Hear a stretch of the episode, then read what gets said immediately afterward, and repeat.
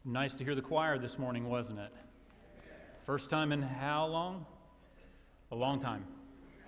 Too long. Too long. Glad to have them back. Since who? 16 months? 16 months. And you know what? They haven't aged at all. They look exactly as I remember them. That's great.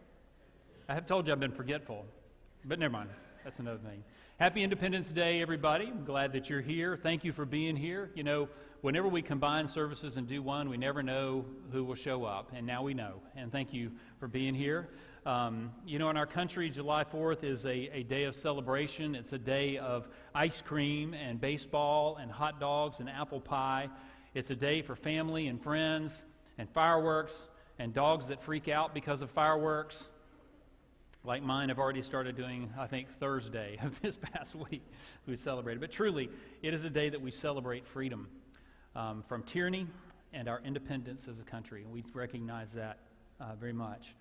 Freedom, as defined by the Merriam Webster Dictionary, is this the quality or state of being free, such as the absence of necessity, coercion, or constraint in choice or action. I kind of have a problem with that because I don't think freedom means you get to do whatever you want.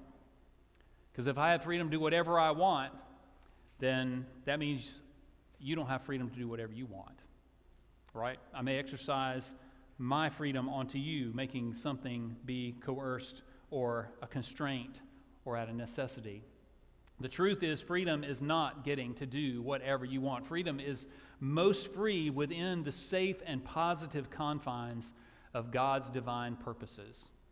That is where we find ourselves the most free. For, for that matter, Paul actually dedicates the last two chapters of Galatians as a, as a plea for the responsible use of freedom. He points out that Christian liberty is not a license to keep on sinning, for instance. I'm not free to do whatever I want, so I can't keep sinning. And salvation was the grace gift of God if we lean into Jesus for salvation and receive it, then there was a process of working out our salvation that would follow in life. See Philippians 2:12. When Jesus removed the burden of the law from us, all 633 laws of the Old Testament, it set us free from us. He laid his cross on our shoulders which meant we take up responsibility. It meant a creative investment in your life for His sake. See, Christian freedom makes you a servant of Christ. And the only way to, to preserve this freedom is to produce good fruit fruit of the Spirit. And the neat thing about the fruit of the Spirit is it's not something you should have to work for. If you're following Christ and you're living in Christ, the fruit of the Spirit is just going to grow. I heard a, a, a fellow say the other day, he said, Have you ever seen a fruit tree try really hard to produce fruit? No, it just comes naturally. It's got the water, it's got the sun, it's got the good soil. You supply those things to it, it doesn't have to work hard at all. It's a, just a natural response to the things that are put into its life. And our life will be the same way. We will produce the fruit of the Spirit as a natural response to us living in Christ. It is a freedom that He gives us. We don't have to try, we don't have to struggle to be patient.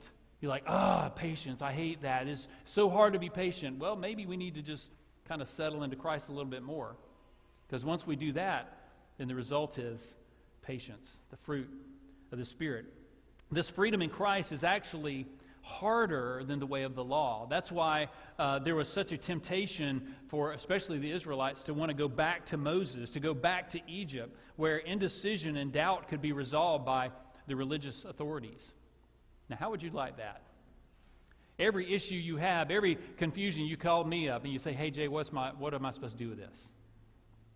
Oh, I'll tell you what you need to do with this. No, I really don't want you doing that.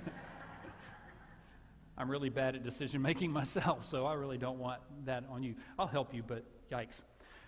So, if Christ is the source of grace, freedom is kind of like the, the whipped cream and cherry on top. So, we have grace in our lives that gives us this fullness, but then we have freedom that's just kind of like, oh, by the way, this goes with it. grace and freedom, they are master words for Paul. You look at, look at these words from Galatians 5:1, our verse for today. It says, It is for freedom that Christ has set us free. Stand firm, then, he says, and do not let yourselves be burdened again by a yoke of slavery. See, even in that freedom, you have to stand firm. There has to be a resistance to the old way, of being sucked back into the old way of life. And so there is something we need to do. We're not freedom from, from guarding our hearts and guarding our minds. The question is, though, if Christ has set me free, what am I set free for? What has He set me free to do or to be? You see, obviously, there are things in the world that are going to vie for my attention. There are things that are obviously going to uh, want my devotion and my time and my money and my allegiance and my freedom. Paul says, stand firm. Don't let yourself be burdened by these things that enslave you. And, folks, there are a lot of really good things that we become slaves to. Anything taken out of proportion can enslave us. That's why we have uh, prescription medicine that is such an addiction now, and people are stealing it. It can be really great and help you in the right context. But to overuse it and abuse it, it begins ruling you, and you become a slave to it. You see what I'm saying? It starts getting hold of you. Good things can turn out bad. Remember, you are saved by grace for grace. You have been redeemed for the kingdom of God. And if you put your faith in Jesus, you have been asked to surrender your life to Him. When you do that, freedom then comes from sin, both past, present, and future. We have freedom from sin. We are covered by Him. Freedom to choose joy over worry is now in your reach. Freedom to lay down hatred and unforgiveness are new options in your life. You are free from them. Freedom from depression is replaced with hope. Sorrow is repla- replaced with laughter because Jesus makes all things new. Don't let yourself be burdened again by the yoke of slavery. How many times has something gone wrong in our lives and we've gotten angry with someone or a situation or or whatever it is, and we just brood over it and brood over it and brood over it, and we want to tell everyone how angry we are and how frustrated we are and all this, and we just let it build and muster and just and, and fester in us. That is becoming, we are becoming a slave to those emotions. That's why Christ says, turn it over, let it go. Turn it over and say, God, I don't know what to do with this. And I need your forgiveness in my life to be able to let go and embrace the grace of God in me. Freedom from those things.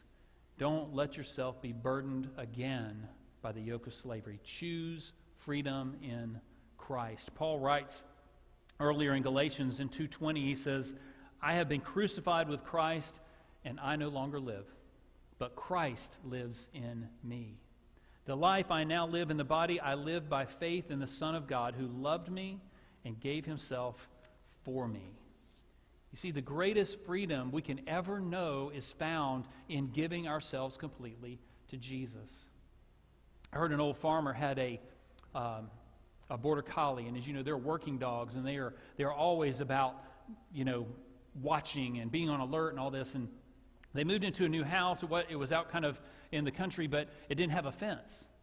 And the dog would just sit by the back door, very nervous, looking around. It was like overwhelming to the dog. It was like, I can't, I can't face this. And they would say, Come on. And they would want the dog to explore the new space that it had and, and see all the things of this grand yard, but it couldn't. And so they talked to the vet about it said, My dog used to be so energetic and loving and, and just so much fun, but it won't even chase a ball anymore. And, and I don't understand why. And, and said, we, we live in a yard without a fence. He said, Show the dog the boundaries. And so they, they put up a fence. And guess what? The safety of the boundaries brought new life to that dog. All of a sudden, he realized this is where I can live and move and have my being. Folks, that's the way it is in Christ. We find ourselves within the boundaries of our relationship with Christ and we find new freedom to do things we never imagined we could do. And our life has been set free because now we know this safe space. It is in Christ that we do these things. Timothy Munyon wrote um, years ago, he said, While living in Florida, I had several friends who worked cleaning rooms at a nationally known inn located directly on the white sands of the Gulf of Mexico. They spent their work breaks running barefoot in the sand. The problem was that the inn required all employees to wear shoes at all times while working. And he says, I noticed the employees responded in one of two ways. The majority thought the rule restricted their freedom. The rooms had shag carpeting. Did I tell you this was a long time ago? They had shag carpeting. It was delightful for bare toes and just a few steps away lay the beach. To them, the rule to wear shoes was nothing more than employer harassment. But a minority of the employees looked at the rule differently. Something, sometimes late night parties would produce pieces of broken glass that would fall down into the shag carpeting. Occasionally, a stick pin would be found in the deep shag piles. See where I'm going? Some knew the pain of skinning bare toes on the steel bed frame while making a bed. Anybody ever done that before?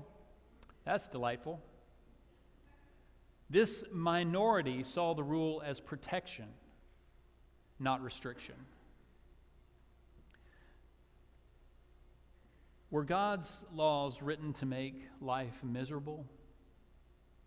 Or were they written by a loving Heavenly Father who cares about his children? The Christian faith makes us free because Christ is truth. It is the truth. John 8, verses 31 32, Jesus said, If you hold to my teaching, you are really my disciples. Then you will know the truth, and the truth will set you free. Free indeed. Where truth is sought, where truth is known, proclaimed, and abided by, only then and there is freedom. The scientist who has a reverence and enthusiasm for the truth of the natural world and will labor hour after hour in the laboratory to discover another tiny bit of it brings man toward freedom from disease, from superstition and fear and unnecessary toil. Concern for the truth in the field of education brings us toward freedom from the bondage of ignorance and small mindedness. Mental anguish is the child of misconceptions, unfounded fears, undue worry, and self centeredness. Mental health stems from the cleansing power of truth truth about God, truth about the world, and truth about ourselves. No successful solution of the problem of the world or world peace can be worked out on the basis of deceit or falsehood or intrigue or selfishness. Only truth the full truth, can let the world, can set the world free from war and misery. Truth is freedom, liberating the human spirit from those who press it down and enslave it.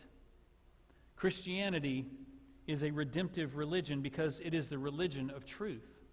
It is the truth about God, it's the truth about man, it's the truth about human relationships. It is not a myth, it is not a set of abstract ideas. It is not an assembling of truths to which other truths can be added to. It is an ultimate truth, living truth, from which all other truth finds validity. When you come to know truth, personalized and alive in Christ, you discover freedom for yourself was sitting next to a young man at a meal one time, and he knew I was a minister. And he said, I just don't believe there's any absolute truth. And I wanted to look at him and go, Are you absolutely sure about that? And he was. And I thought, Well, there's an absolute. There is absolute truth in this world. And a freedom that no person can take away in that truth. So, back to the question from the beginning What are we made free to do? What do we have freedom for? Freedom in Jesus delivers us from worry. Worry about how to live, how to love, who to love. freedom from concerns about our future as we trust Christ for our provision, for our protection, for our daily life, freedom from concerns about our eternity. So we are free to live life, to do our best with the people that we love, free to share the reason for our hope, free to share the joy of our hearts, free to build a new life, a redeemed life, a life of second chances. Christ has set you free. Now you need to embrace the life that Christ has given you. The fact that Christ is in you and ask for your full surrender. For in him is true freedom, for sure. Christ truly sets us free. As we prepare to come to the table this morning, I want to remind you that this is all about his love for us and the new life He gives us freedom from sin, forgiveness for guilt, regret, shame. He sets us free so that we may know His joy in us. So I invite you to prepare for our uh, service, our communion time together. If you have your cups ready, there are two flaps, I remind you. The top one opens the bread, and the bottom the juice. Let us prepare.